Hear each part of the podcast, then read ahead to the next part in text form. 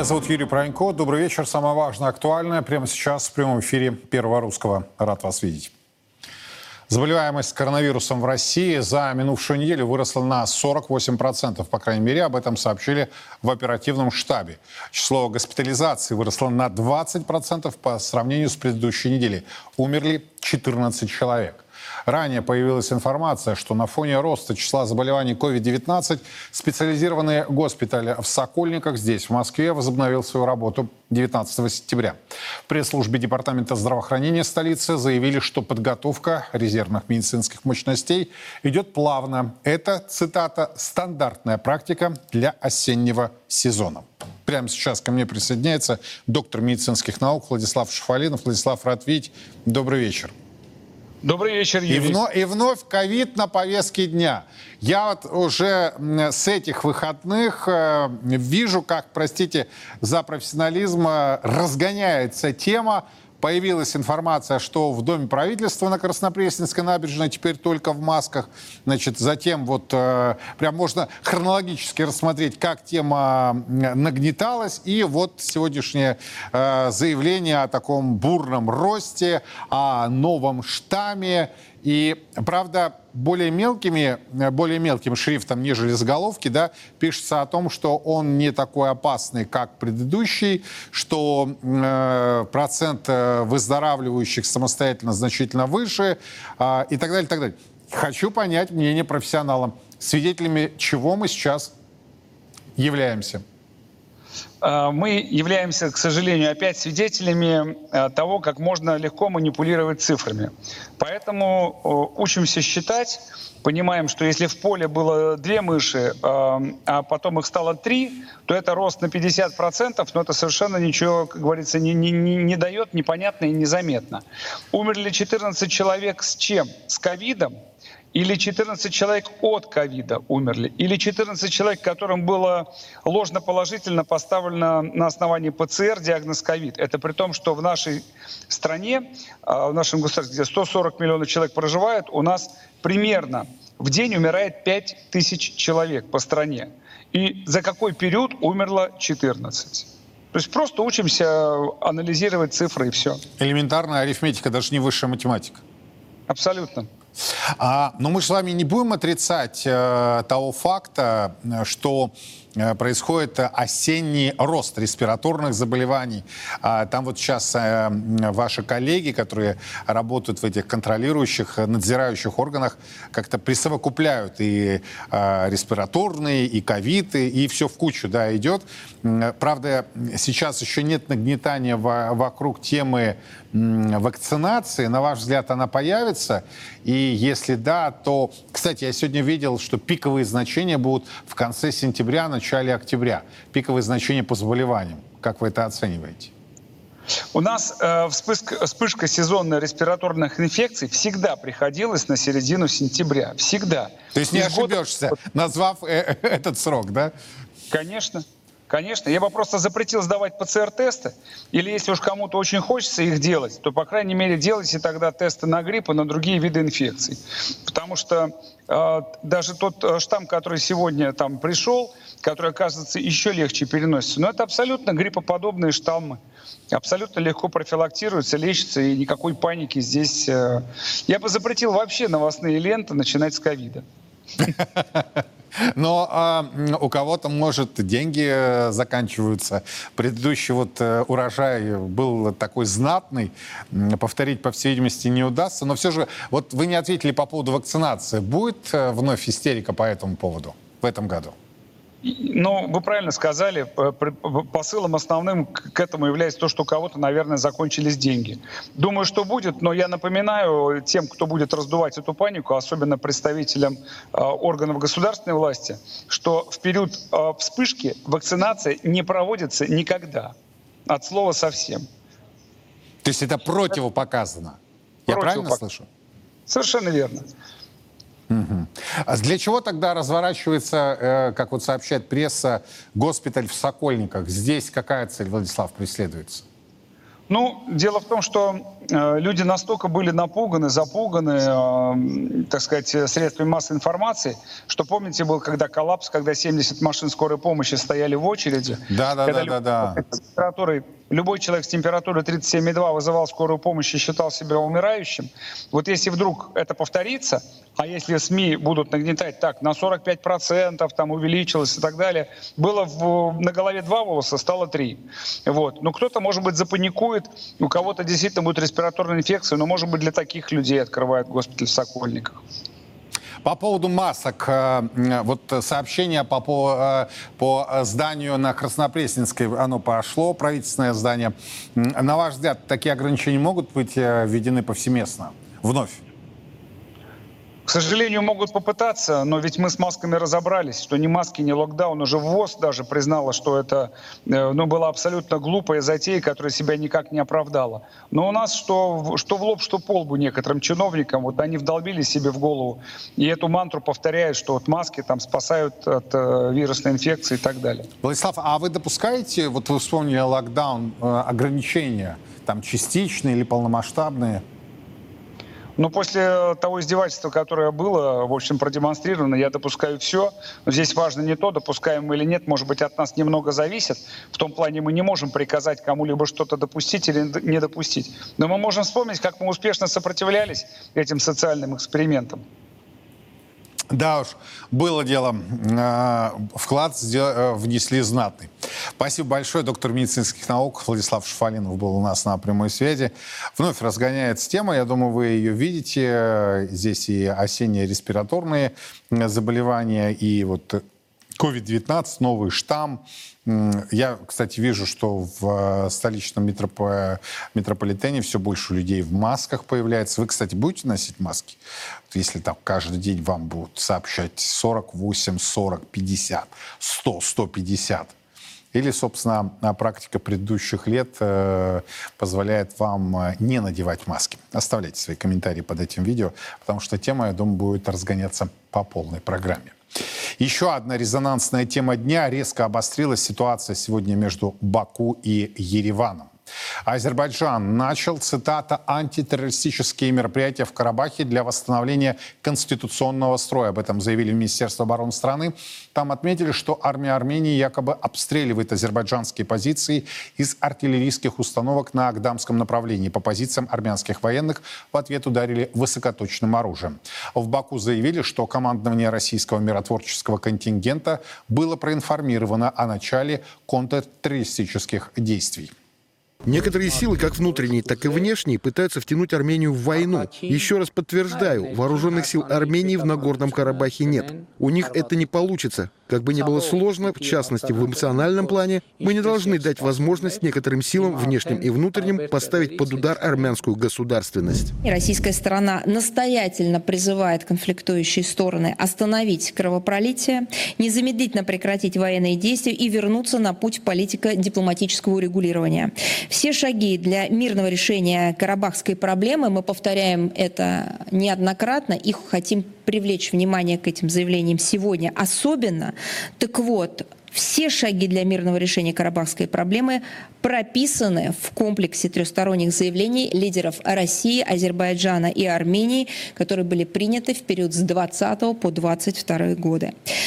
Особо хотим отметить, что в последнее время усилиями России и других международных посредников начали формироваться серьезные предпосылки для прогресса в разрешении карабахской проблемы мирным путем.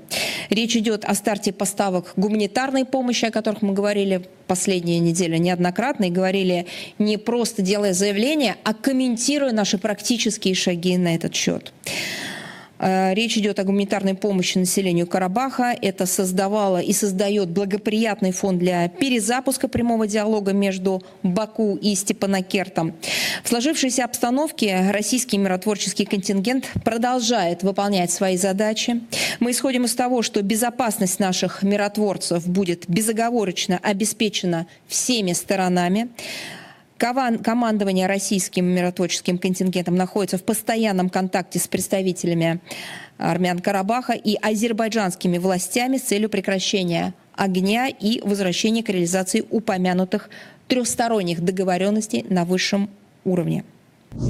А вот как ситуацию сегодня прокомментировал замглавы Совбеза России Дмитрий Медведев.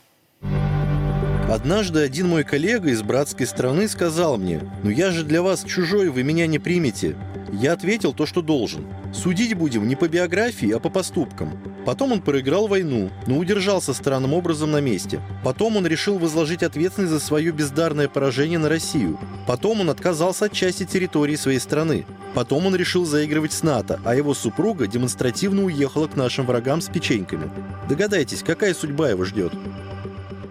И вот буквально за 15 минут до нашего прямого эфира э, стало известно о том, что в администрации президента Азербайджана заявили, что готовы э, встретиться с представителями армянского населения Нагорного Карабаха. Э, но, цитата, «незаконные армянские вооруженные формирования должны сдать оружие, а незаконный режим в Карабахе должен быть распущен». А, это цитата из заявления администрации президента Азербайджана. И еще одна цитата. В противном случае антитеррористические меры будут продолжены до конца. Конец цитаты. Константин Затулин ко мне присоединяется. Константин, добрый вечер. Если он добрый.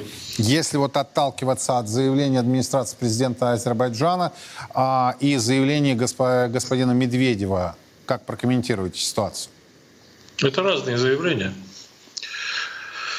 Э, Дмитрий Анатольевич Медведев говорит о позорной роли Николы Пашиняна, и можно находить э, разные слова, но смысл от этого не меняется. Можно подтвердить, что Никол Пашинян, конечно же, предает интересы своих соотечественников в Нагорном Карабахе, и не сегодня, а с самого начала своего политического пути, еще до того, как он стал премьером. Это человек, который всегда выступал за вывод российских войск из Армении, за ликвидацию нашей базы, за выход из ДДКБ. Это, заметьте, было до того, как он сел в кресло премьера в результате бархатной революции.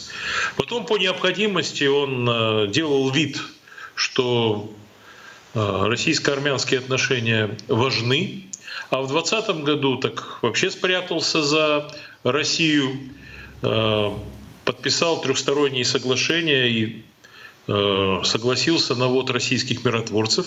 Затем, правда, как мы знаем, отказался, открестился от своих соотечественников, заявив о том, что, в общем, э, не сомневается в том, что Нагорный Карабах является частью Азербайджана поддерживает все прежние решения на этот счет, были, которые были приняты в 90-е годы.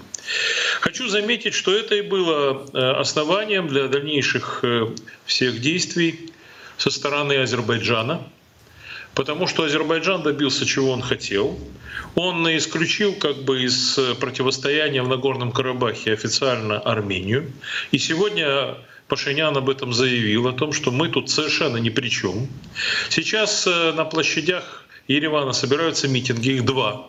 Один у российского посольства требует, чтобы Россия вмешалась. Другой у правительства Армении требует, чтобы Пашинян ушел. К большому сожалению, я думаю, что ни то, ни другое не произойдет в ближайшее время. Но э, важно вот что подчеркнуть. Важно подчеркнуть то, что э, Азербайджан в самом деле стреляет в Нагорном Карабахе, нарушает тем самым все прежние договоренности, но стреляя в Нагорном Карабахе, он попадает в Москву, в фигуральном, конечно, смысле, потому что действия Азербайджана естественно, рассматриваются как элемент демонтажа российского влияния, потому что э, тот же самый Пашинян, его жена в своей газете активно злословят по поводу России, которая вот, дескать, бросила армян, и ничего кроме предательства со стороны Пашиняна им не осталось. Теперь то, что касается других заявлений, они очень любопытные. Ну, например, заявление о том, что э, процитированная вами э, администрацией президента Азербайджана о том, что вот они выступают за восстановление конституционного порядка и за то, чтобы э, режим был распущен, а так вообще они с армянами готовы о чем угодно разговаривать. Это, конечно, уловка, Потому что что значит конституционный порядок в Азербайджане? Напомню, что конфликт на Горном Карабахе начался до распада Советского Союза. Конституция Азербайджана нынешняя принималась без всякого участия Нагорного Карабаха. В Советском Союзе в составе Азербайджана Нагорный Карабах назывался Нагорно-Карабахской автономной областью. Теперь Азербайджан об этом ничего слышать не хочет. Называет всех, кто этого требует, любой формы самоуправления, а тем более независимости, сепаратистами, террористами и так далее. Объявлена контртеррористическая операция. Но что за цели контртеррористической? Ликвидация режима. То есть контртеррористическая операция не с террористами борется, а в принципе э, борется с армянским населением и созданным 30 э, лет назад государством, хоть и не признанным, Нагорно-Карабахская республика. И, наконец, самое последнее. А кто, собственно говоря, обязывает нас считать, что судьба армян Нагорного Карабаха зависит, ну, ее определяет Пашинян?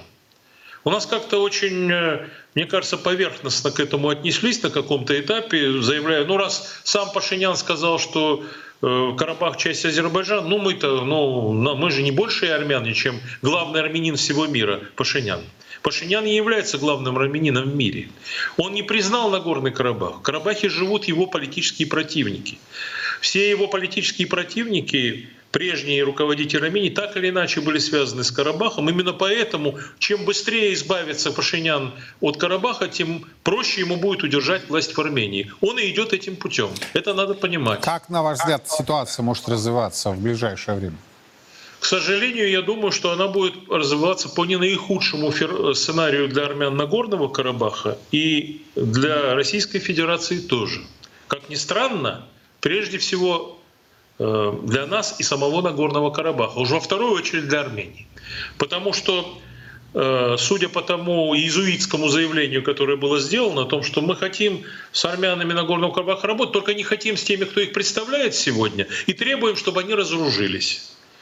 Вы знаете, армяне Нагорного Карабаха, как и армяне всего мира, знают, что Турция и Азербайджан не признали геноцид армян в начале 20 века. Там тоже начиналось с того, что армян разоружали – Просто была обстановка Первой мировой войны, их не просто разоружали, а всех военнослужащих турецкой армии и армян уничтожили для того, чтобы они не могли защитить мирное население. Поэтому армяне, памятливый народ, они разоружаться не будут. А раз они не будут разоружаться, читай ниже, значит мы будем продолжать дальше свою эту так называемую контртеррористическую операцию. Это не что иное, как реализация права, плана по выдавливанию армян из Карабаха. И нам или надо согласиться на это внутренне, что мы тут ничего не можем сделать, но тогда извините, а что же делать с миротворцами? Они ведь туда вошли, 2000 человек, именно для того, чтобы мир охранять, а сегодня мир нарушен. Значит, какие-то действия, демонстрации должны быть с нашей стороны для того, чтобы призвать к возвращению к миру. Я знаю, что Министерство иностранных дел России по этому поводу сделало заявление – оно, я уверен, вот будет опубликовано. Там смысл именно в этом. Вернитесь к переговорам, вер... прекратите военные действия. Я хочу еще раз подчеркнуть то, что говорила и Захарова. Ведь это все происходит на следующий день после того, как пропустили наконец-то гуманитарный груз в Нагорный Карабах. Вот груз пропустили, а после этого начали военные действия. И пытаются доказать, что это произошло спонтанно. Это не спонтанно. Это на самом деле желание как можно быстрее добиться своих результатов. И мы должны понимать, чему это ведет. Это ведет к потере нашего влияния и в Армении, и не приобретению нашего влияния в Азербайджане. Вот что происходит. И это ведет на самом деле к трагедии десятков тысяч людей в Нагорном Карабахе, которые под ударом. Не в Армении, а именно в Нагорном Карабахе, где они жили веками. Это никакая не историческая азербайджанская земля. Азербайджан возник много позже того, как армяне вообще в Нагорном Карабахе э, поселились. Доказательства посмотрите, ну, поинтересуйтесь. Церкви, монастыри, хачкары, которые там расположены. Я многократно там в Карабахе был, это все знаю. Что бы сегодня не рассказывали по этому поводу. Самый лучший выход для того, чтобы добиться гарантии прав живущего там населения, пусть это будет в рамках Азербайджана. Ну даже в рамках Азербайджанской ССР это была Нагорно-Карабахская автономная область. А теперь об этом даже речи нет. Само слово Нагорный Карабах в Азербайджане хотят изъять это географическое название из употребления. Хотя 30 лет велись переговоры международные по Нагорно-Карабахской проблеме. Этот мир не может быть справедливым и прочным. Мы должны понимать, что использует Азербайджан положи, эту ситуацию только потому, что мы воюем на Украине. Вот почему это происходит. Я понял. Спасибо вам огромное. Константин Затулин, депутат Госдумы России, был у нас на прямой связи. Его оценочное суждение о происходящем сейчас а, в Карабахе. А, кстати, в Кремле прокомментировали ситуацию, сообщив, что Россия не была заблаговременно проинформирована об операции Азербайджана. А, сообщил об этом официальный представитель Кремля Дмитрий Песков. Он назвал главной задачей убедить и Ереван, и Баку отказаться от силовых методов и начать переговоры переговоры. Царьград внимательно следит э, за развитием ситуации. Все подробности на нашем официальном сайте, а также в наших эфирах. Меняем тему. Правительство России закладывает в бюджет перегрев отечественной экономики без последующего спада. При планировании трехлетнего бюджета правительство будет исходить из оптимистического прогноза Минэкономразвития с ростом ВВП страны в 2,5-2,8% в текущем году и выше 2% в следующем. Другие экономические прогнозы заметно хуже. Центробанк дает рост ВВП на 1,5-2% в 2023 году и на полпроцента-1,5% в следующем 2024 ростом. Аналитики указывают на текущее поквартальное замедление роста экономики, причем последний в контексте исчерпания прежних стимулов к росту – это строительство и ВПК и повышение ключевой ставки. По мнению экспертов, Минэкономразвития завысила э, экспорт, инфляцию и ВВП специально, чтобы завысить оценку бюджетных доходов и увеличить расходы. По словам президента Путина, цитата, «текущая экономическая ситуация в целом устойчивая и сбалансированная». ВВП России вышел на уровень 2021 года. Теперь важно сформировать условия для дальнейшего стабильного и долгосрочного развития. В этой связи новый федеральный бюджет должен быть объективно просчитан и сверстан, исходя из общегосударственных приоритетов, наших национальных интересов, стратегических и текущих планов по всем ключевым направлениям. И, конечно, Прежде всего нужно гарантировать четкое исполнение всех социальных обязательств государства перед людьми. Знаю, какую большую работу уже провело правительство, ну, просто колоссальную по своему объему и сложности. Проект бюджета подготовлен. И в целом, на мой взгляд, он получается сбалансированным. Ну вот, как вы видите, заявления, значит, в Кремле звучат о, о балансировке экономики, о том, что она прошла самый сложный этап. Однако, если послушать и посмотреть, почитать, проанализировать заявления, которые делаются, например, на Неглинной, а в Центральном банке России, то там утверждают, отечественная экономика находится в стадии перегрева, и ее необходимо охлаждать. Вот что на самом деле происходит, э, особенно недоумевают по этому поводу бизнеса граждане, когда ведется вот эта дискуссия, одни говорят, все сбалансировано, ура, мы кризис преодолели и никакого кризиса нет, и ваши доходы растут, а при этом люди открывают свои кошельки, понимают, что их стенки начали слепаться, потому что цены очень серьезно, существенно изменились. Это с одной стороны. А с другой стороны говорят, нет, это перегрев, и вот это бюджетное стимулирование привело к резкому росту инфляции. Ну, вы слышали последнее заявление госпожи Набиулин на ее брифинге в минувшую пятницу. Прямо сейчас мой компетентный собеседник, депутат Госдумы России Оксана Дмитриева. Оксана, рад видеть. Добрый вечер. Добрый вечер. А где на самом деле мы находимся?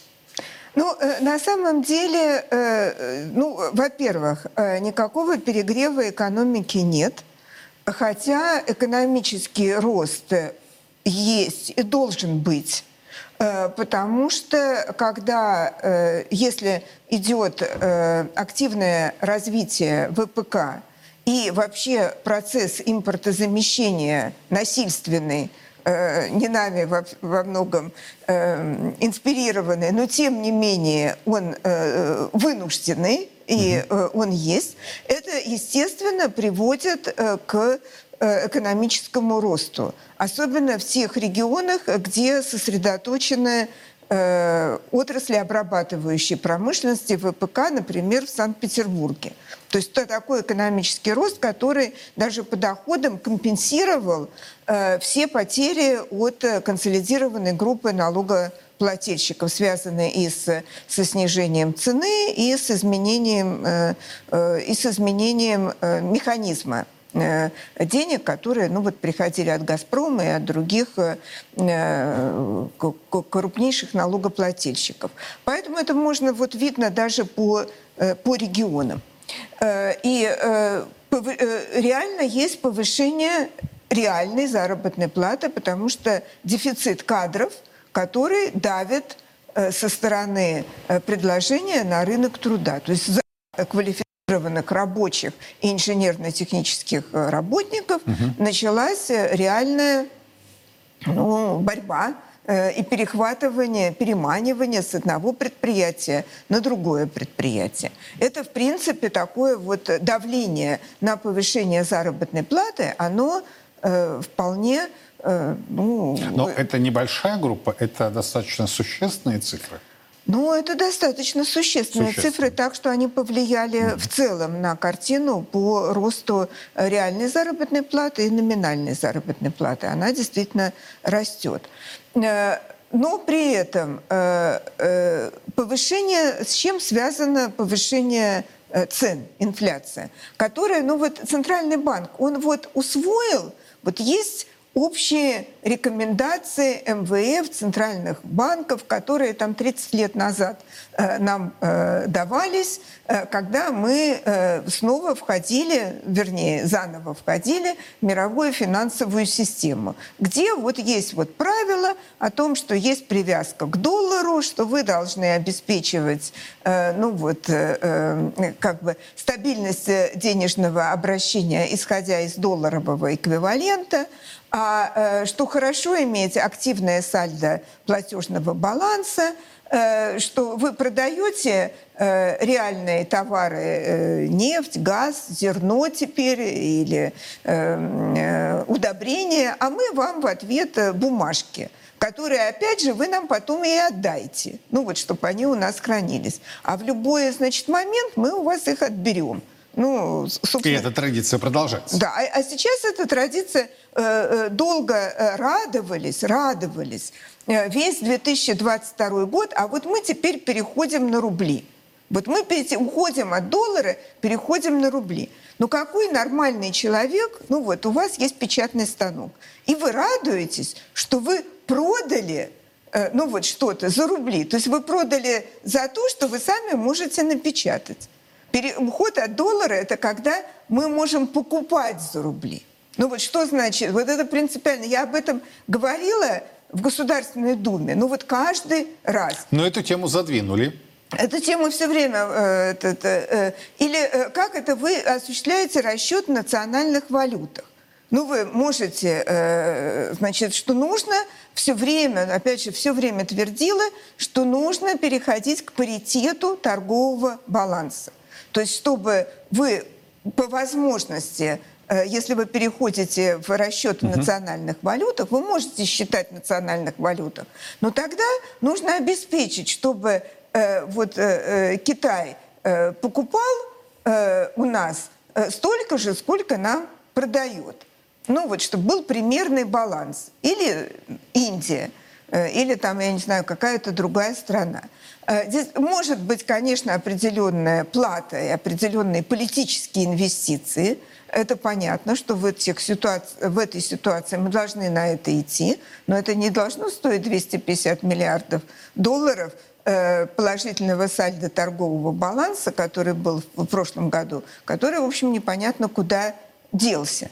Что что из него, значит... э, Оказывается, так бывает, да? Что четверть триллиона может куда-то Ну, исчезнуть. да, да, куда-то исчезнуть, потому что вполне... Долларов. Долларов. Вполне понятно, что и тут, э, опять же, э, у нас уже нет своей собственной информации, потому что э, э,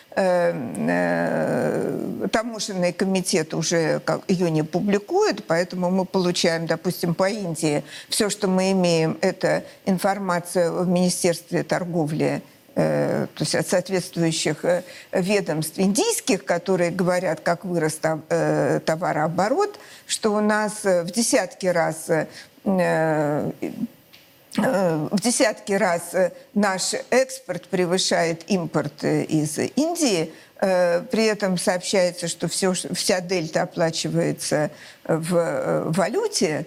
Э, Ну, здесь, э, хотя так и может быть, потому что здесь же есть, у нас же не монополия внешней торговли, у нас между э, нами стоят компании. Да, Оксана, да, но, и компании. Но, но параллельно это запускалась, простите, другая мулька о том, что там зависли несколько десятков миллиардов э, э, в индийских рупиях в индийских банках, а затем посол Индии в России на Восточном экономическом форуме в Владивостоке сделал сенсационное заявление, которое тоже моментально задавили в информационном поле, когда он сказал, пардон, мы все 18 месяцев с вами рассчитываемся в, трое, в твердой валюте. Никаких рупиев за ваши углеводороды не было.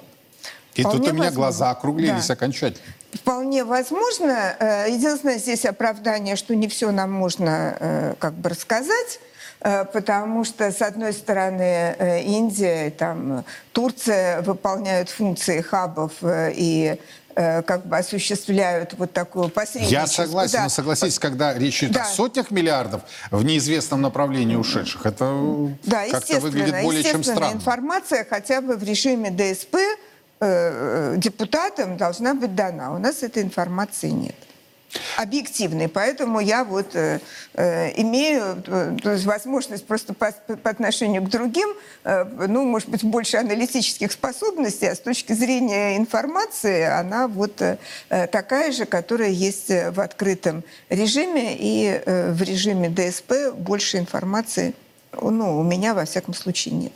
А давайте мы эту тему закончим. Э, Накануне еще одно, одно было серьезное заявление. Речь идет о девальвации рубля. Так вот, в Кремле называют эту проблему ключевой.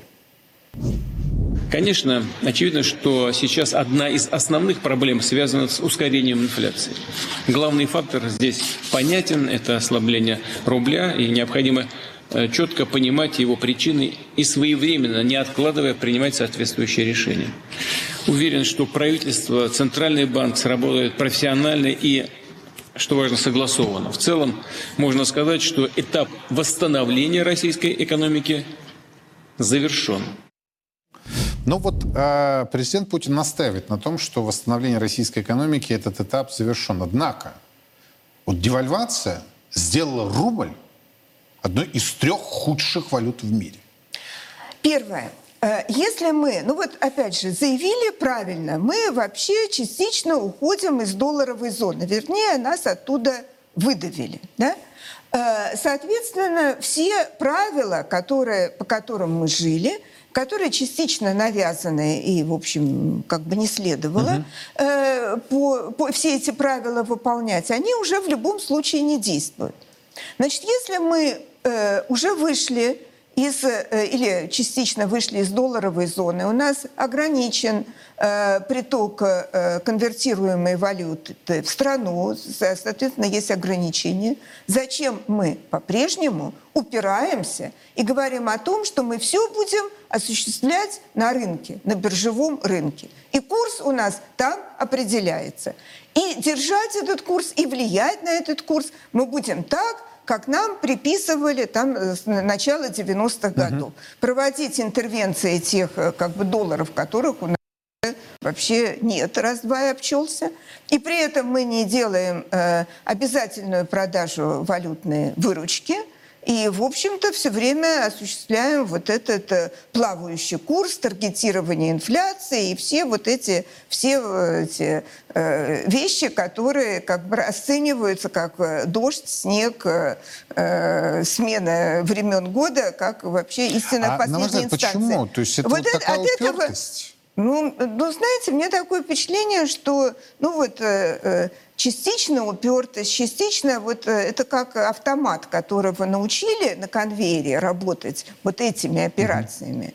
Это не станочники, универсалы, которые могут так, а которые могут по-другому. А это вот работники конвейера. Вот конвейеры, они вот знают вот эти... Ну, то есть, другими словами, они боятся брать на себя ответственность, если поменять Естественно, здесь нужно полно, ну, во-первых, нужно полностью не только поменять инструментарий, нужно прийти к президенту и сказать, Владимир Владимирович, то, что вот мы делали все вот последнее время, это было глубоко ошибочно. Вот надо теперь делать по-другому. Ох, Оксана, не каждый решится Да, зайти и в с том- такими словами да, в кабинет и, президента. И в том, что мы вас вот уверяли, э, что это вот э, законы природы. На самом деле это не законы природы, а навязанные нам правила. Вот э, э, когда приходит Лавров, э, к нам в Государственную Думу, он четко об этом говорит. Вот все, он формулирует это еще лучше, чем я. Лавров может себе позволить признать ошибки. Да. Некоторые вот, нет. Да, еще лучше, э, что это, это навязанные нам правила, которые эм, были в интересах э, определенных э, стран. Более того, во внешней политике этих правил гораздо меньше. Потому что когда формировалась мировая, когда мировая геополитика устанавливалась после Второй мировой войны, то геополитические интересы э, России и Советского Союза, они были закреплены. Их отстаивали, их э, как бы знали, э, эти позиции ну, вот, формулировались, конфигурация ООН, Совета Безопасности и так далее. А все, что касается мировой финансовой системы, ну, нас это как бы не касалось, потому что у нас своя финансовая система, свой как бы рынок стран-членов СЭФ, свой эм, ну, как бы своя система, и мы в мировой, э, э, мы были вовлечены, э, опять же, на определенных условиях в мировую финансовую систему, но, но не в мировую финансовую систему, в мировую торговлю, но не в мировую финансовую систему. Поэтому это нужно было сейчас осознать, и поэтому первое, уйти от э, э, биржевого э, определения курса рубля к доллару, закрепить его – ну вот э, центральный банк э, э, может его закрепить, установить, сделать обязательную продажу валютной выручки, затем побеспокоиться об импортерах, особенно от тех, кто получает комплектующие по импорту, различные сырье, материалы по импорту. Э, определиться, что для населения, потому что все могут вывозить сколько угодно, там миллион долларов э, в месяц, и еще даже поощряется это, а у населения фактически э, всю валюту на валютных счетах э, как бы конверти... фактически заморозили, да. заморозили и фактически конвертировали в рубли. И это было сделано вот так вот. Ну вот. Э, поэтому это же было сделано, а почему то же самое нельзя сделать с, с валютной биржей? Там, очевидно, есть определенные интересанты. И в этом нет никакой необходимости. Более того, если это сделать, то вот этого всплеска инфляции не будет. Потому что когда... Э, и как следствие падения покупательной способности. И как следствие падения покупательной способности. Это то, что нужно делать на э, финансовом рынке, но об этом нужно прийти сказать, мы вот не правы там, там, там и там. Мы не правы, еще, Владимир Владимирович, надо сказать, в том, что мы повышаем ключевую ставку. Это вообще э, наносит не борьба с инфляцией, а это подстегивание инфляции. Поскольку дорогой кредит – он, э, безусловно, закладывается в цену продукции и очень сильно ограничивает инвестиционный процесс. И то импортозамещение, которое нам сейчас, вот как воздух необходимо, соответственно, требует инвестиций, причем инвестиции распределенные – Потому что вот э, малое, предпри... не малое, ну, допустим, средний какой-то станкостроительный завод, угу. вот, которые, ну, вот вообще не доходят, не, ну, как бы до верха, да, э, на него не обращали 30 лет никакого внимания. Но, ну, в принципе, наверное, он может там организовать производство каких-то новых металлоизделий. Ему э, нужны э, инвестиции в проект, ну вот то, что, э, э, допустим, по прибыли только что. У нас никакой инвестиционной льготы по налогу на прибыль нет, которая была еще э, э, до начала 2000-х годов.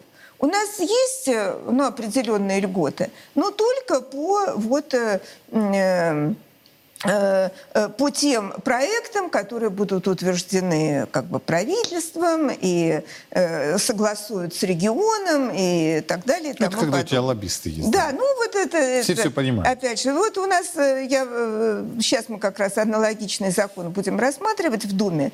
У нас так 20 тысяч компаний имеет прибыль, а вот налоговый вычет имеет 300 компаний за всю историю.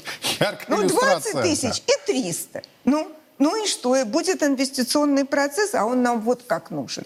А у предприятий кредиты им не дают, э, э, ну, есть э, собственные фактические источники, они должны да, рассчитывать да. на них. А собственные источники – это прибыль и амортизация. Вот и все. Я общался с несколькими предпринимателями, как вот говорите, средней руки, да, то есть они до туда не могут Да. еще добежать, но а там вроде как они уже поднялись, и у них Да. большой трудовой коллектив. Они говорят, слушай, говорит, какой перегрев экономики? У нас не до а, занятость, у нас не до загруженность, потому что нужна оборотка, а оборотки нет, потому что стоимость кредита такова, что никто никогда нам ничего не даст. А льготные кредиты, ну это тоже все знают, как Нет, они ну это, получаются это, и так далее. это потом это абсурд, потому что вот у вас 20 тысяч, э, то есть весь вся стимули, весь, если говорить, вернуться к рынку, а вот здесь вот как раз нужен рынок. Вот понимаете? Там, где э, нужен рынок, чтобы вот каждое предприятие, вот у меня прибыль, я хочу инвестировать. Вот на объем инвестиций вам дает льготу. Все. А а тут вот у вас определяет, э, я не знаю, там, министерство вместе с регионом, выбирает тех, кому они дадут вот эту льготу.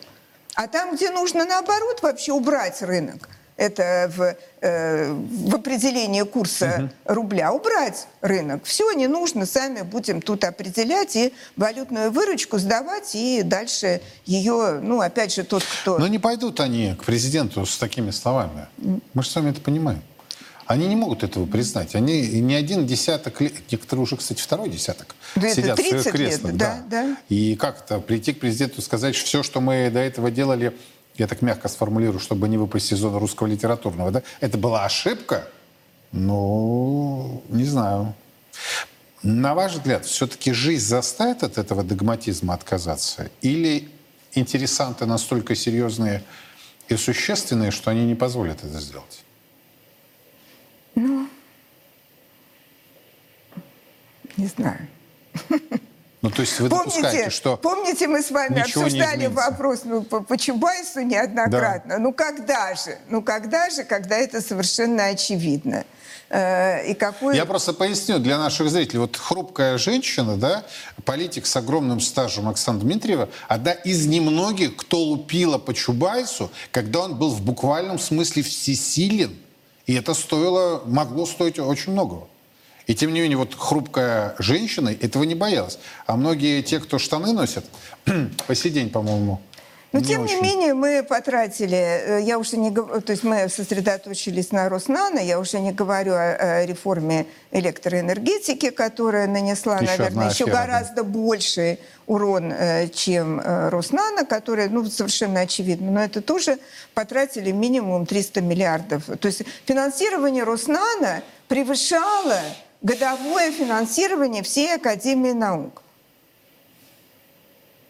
Но поэтому он и хвастался, что он не знает, куда деньги деть. Ну вот, э, и как бы но- нулевой выхлоп, причем совершенно очевидный. Э, Дополнительно давались э, средства, когда было прекрасно, еще при Степашине, когда он был председателем счетной палаты, сделано ну вот, отчет счетной палаты по 200, э, 2012 году, вот как были потрачены первые 130 миллиардов рублей. Там был букет преступлений по каждому э, ну вот случаю. Ну, вот по каждому. 12 год. 12 год. Прекрасный был сделан э, отчет счетной палаты. Более того, когда Татьяна Алексеевна Голикова Стала пришла, главой счетной да, палаты. там тоже э, фактически были еще следующие вот эти обследования, тоже э, отчеты счетной палаты, и тоже это подтверждалось. Плюс она еще э, э, ну вот боролась активно против практики, э, когда э, деньги передавались не прямые бюджетные инвестиции, а переда- передавались в виде взноса, имущественного взноса или взноса в уставный капитал, эти деньги просто лежали в другом э, банке, и также вот, э, ну это уже другая как бы история. Но тем не менее тут э, много... Чубайс создал финансовую схему, это всем известно. Э, Она совершенно прозрачная, очевидная. Вообще всем было, э, когда читала этот отчет э, счетной палаты, отрыв брала. Естественно, не я это раскапывала, потому что у меня нет э, доступа ко всей этой информации. А там перечисляем фирме, значит, э, делаем фирму Люксембург, перечисляем, э, значит, фирме Люксембург, она перечисляет, значит, фирма, которая там расположена в Ирландии, эта фирма под гарантией берет, э, значит, в... э, значит, то, что считается ее деньги, она берет э, где-то, значит, кредит или выпускает облигации, и таким способом все Я деньги наши... обалдел, все когда деньги на- да, мне наши- вот так же рассказали, как он заходил через Канаду. Я говорю, вы э, вообще, меня поразила наглость. Наглость, как выводились деньги. Мне говорят, ты не понимаешь. Это защита от возможных рейдерских захватов. Я говорю, кого захватывать? Чубайса? Нет, ну, ну, там вообще был абсурд, потому что спрашивали, а зачем? Вот зачем вы создаете инвестфонд, я уже не помню, где там он, на, на, на Кипре, в Люксембурге и так далее. Инвестфонд рос нано как капитал. И туда вкладываете деньги. Вы же должны, ну, хотя бы здесь что-то создать. Ну, вот плохо ли, хорошо ли, ну, ну вот здесь. Нет. Цель другая, цель не создавать, не вкладывать в разработки, там, в науку, а цель создать вот фонд э, вот там вот, может быть, еще кто-то нам доложит, и потом вот... Вас э, не удивило, что его выпустили? Нет? Не удивило, да? Потому что там он вроде как тоже занимался разными вопросами, кого-то вносил в- за деньги в санкционные списки, кого-то выносил. Ну, то есть За такой деньги. непотопляемый, да, Да. оказался молодой человек. Но уже сейчас не столь молодой, как раньше был. А вы не думаете, что вот подобные чубайсы до сих пор во власти не очень так крепко сидят? Ну, э, столь очевидно... Ну, понимаете, что э, э, здесь э, вопрос, э, ну вот э, э, вопрос в следующем. Что это, корысть или глупость? Или то и другое? Это точно не глупость. Вот. Мне кажется, э, вот я здесь с вами не согласна, потому что несколько поколений уже э, воспитано там высшей школой экономики, да вообще всеми, э, что стабилизационный фонд это правильно, что э, определение... Стерилизация денежной массы это, это, это аксиома, правильно, да. да. Что нужно э, бороться, с одной стороны, с ослаблением рубля, нужно бороться с укреплением рубля. Если бороться с укреплением рубля, то пусть наши все деньги там остаются, чтобы они не возвращались и не давили на рубль. То есть это на самом деле, вот когда я э, даже участвую в, э, в различных телепередачах, э, и со мной принимают участие молодые эксперты, то есть они, они вот на меня смотрят как на какое-то там, вот я не знаю, ископаемое, которое вообще не понимает таких простых То вещей. есть они молодые, но догматичны А, ну, больше, чем естественно, потому что их учили этому. Их учили. Ну, они... нас тоже сами учили. Ну, у нас что дважды два это вот э, э, не четыре, а пять. И вот э, да, и все прогрессивное человечество так считает. Как мне отвечал Кудрин, когда э, в- я ему все время э, э, оппонировала в Государственной Думе при рассмотрении бюджета. Он говорил, все экономисты считают вот так, а тот, кто считает иначе, тот не экономист. То есть он специалист по соцсоревнованию, кандидат наук, у него диссертация Я просто была. поясню. Оксана Диссертация- из Петербурга, она питерская да, тоже, да. и доктор наук, профессор. Вот. И э, докторская моя была по региональной диагностике, а кандидатская по дефициту, потому что э, были такие э, еще работы венгерского экономиста А Януша Кудрин Корнера. по соцсоревнованиям? А у Кудрина диссертация была по соцсоревнованию. Вот. Как говорят в таких случаях, Поэтому- молодые, вы сделали мой вечер. Да, Я поэтому- никогда не думал. Ну, что ж делать? То есть он специалист по социалистической экономике? Нет, ну мы все специалисты по социалистической экономике, но в социалистической экономике разные были вещи. Были межотраслевые балансы. Ну вот, например, э, лаборатория, в которой я начинала работать, э, занималась региональными межотраслевыми балансами, которые тогда мы вообще делали. Э, Вот. И вот эти схемы как бы воспроизводства, которые мы все вот э, изучали. То есть там тоже были направления такие, я бы сказала, э, э, вечные, или, э, допустим... Которые мы- Да. Часть из них точно можно было бы и сейчас и применить. сейчас можно Да. было использовать. И вот, насколько я понимаю, межотраслевой баланс я пока не вижу. И вообще балансовые вот, э, э, вещи очень плохо э, делаются и работают. Вот так. Плохо учились они. А, Оксана, спасибо огромное. Давно не виделись. Рад вас э, здесь э, вновь встретить. Надеюсь, будем и дальше общаться. Хорошо. Депутат Государственной Думы России, доктор экономических наук Оксана Дмитриева здесь сейчас в студии прямого эфира. Ну а Царьград продолжает внимательно следить за развитием событий. Подробности в наших эфирах и на официальном сайте. Меня зовут Юрий Пронько. Хорошего семейного вечера и до завтра. Во все времена и во всех войнах русские люди молились о победах наших бойцов их небесному покровителю, Георгию Победоносцу. В 100 городах 89 регионов России пройдет всероссийский молебен святому великомученику Георгию Победоносцу. Каждый сможет поклониться его мощам и попросить святого о помощи. Нет сомнений, молитвами Георгия Победоносца Господь защитит наших воинов и дарует нам новую, великую победу.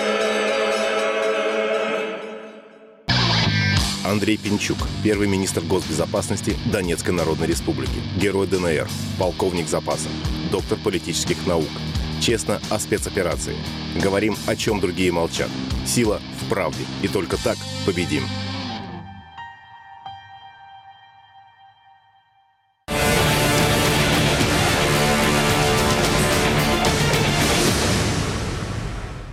На Купянском направлении ударами авиации, огнем артиллерии группировки войск Российской Федерации поражена живая сила и техника ВСУ в районе населенного пункта Табаевка Харьковской области. В результате за сутки было уничтожено до 20 украинских военнослужащих и до 4 единиц техники противника. На Краснолиманском направлении слаженными действиями подразделений российской группировки войск были отражены три атаки штурмовых групп и механизированных бригад ВСУ в районах населенных пунктов Торская Донецкой Народной Республики и южнее населенного пункта Червоная Деброва Луганской Народной Республики. Уничтожено до 65 украинских военнослужащих и до 5 единиц техники различной модификации. На Донецком направлении подразделения Российской Федерации отразили две атаки штурмовых групп ВСУ. За сутки противник потерял до 225 украинских военнослужащих убитыми и ранеными и до 9 единиц вражеской техники. На южнодонецком направлении подразделения российской группировки войск отразили атаку ВСУ в районе населенного пункта Старомайорская Донецкой Народной Республики. Кроме того, ударами авиации и огнем артиллерии было нанесено поражение живой силе и техники противника в районе населенного пункта Приютное Запорожской области. Потери врага составили свыше 115 украинских военнослужащих и до 9 единиц вражеской техники. На запорожском направлении подразделениями российской группировки войск отражена атака бригады ВСУ в районе населенного пункта Вербовая Запорожской области.